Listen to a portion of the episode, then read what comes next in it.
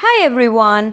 Welcome to Delhi Public School Podcast, the show that connects all our students, teachers, and parents.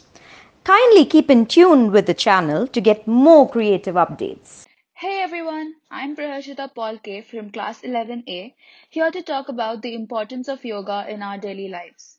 So we all know what yoga is, right? We've at least heard about it or we know the word at least. But do we know how beneficial yoga is?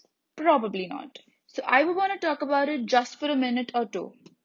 Yoga is a kind of an art. Everyone calls it an art. But why? Basically, an art is something which helps to free your mind from stress because days for us have become really hectic. So, how is yoga an art? Yoga helps you in achieving physical fitness and mental peace. It helps in leading a stress free life, managing anxiety, and keeps you relaxed. Flexibility increases, muscles are strengthened, and body is toned. Just putting the whole thing into a sentence, yoga makes you a better person in almost every possible way.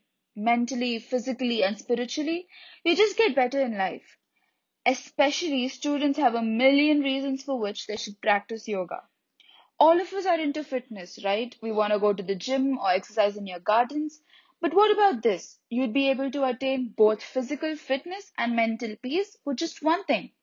We see a lot of teenagers being diagnosed with diseases which are usually for older people. Asthma, thyroid, and arthritis are common diseases found in adolescents. But yeah, recent researchers prove that yoga asanas help in controlling these diseases from taking over the lives of teenagers.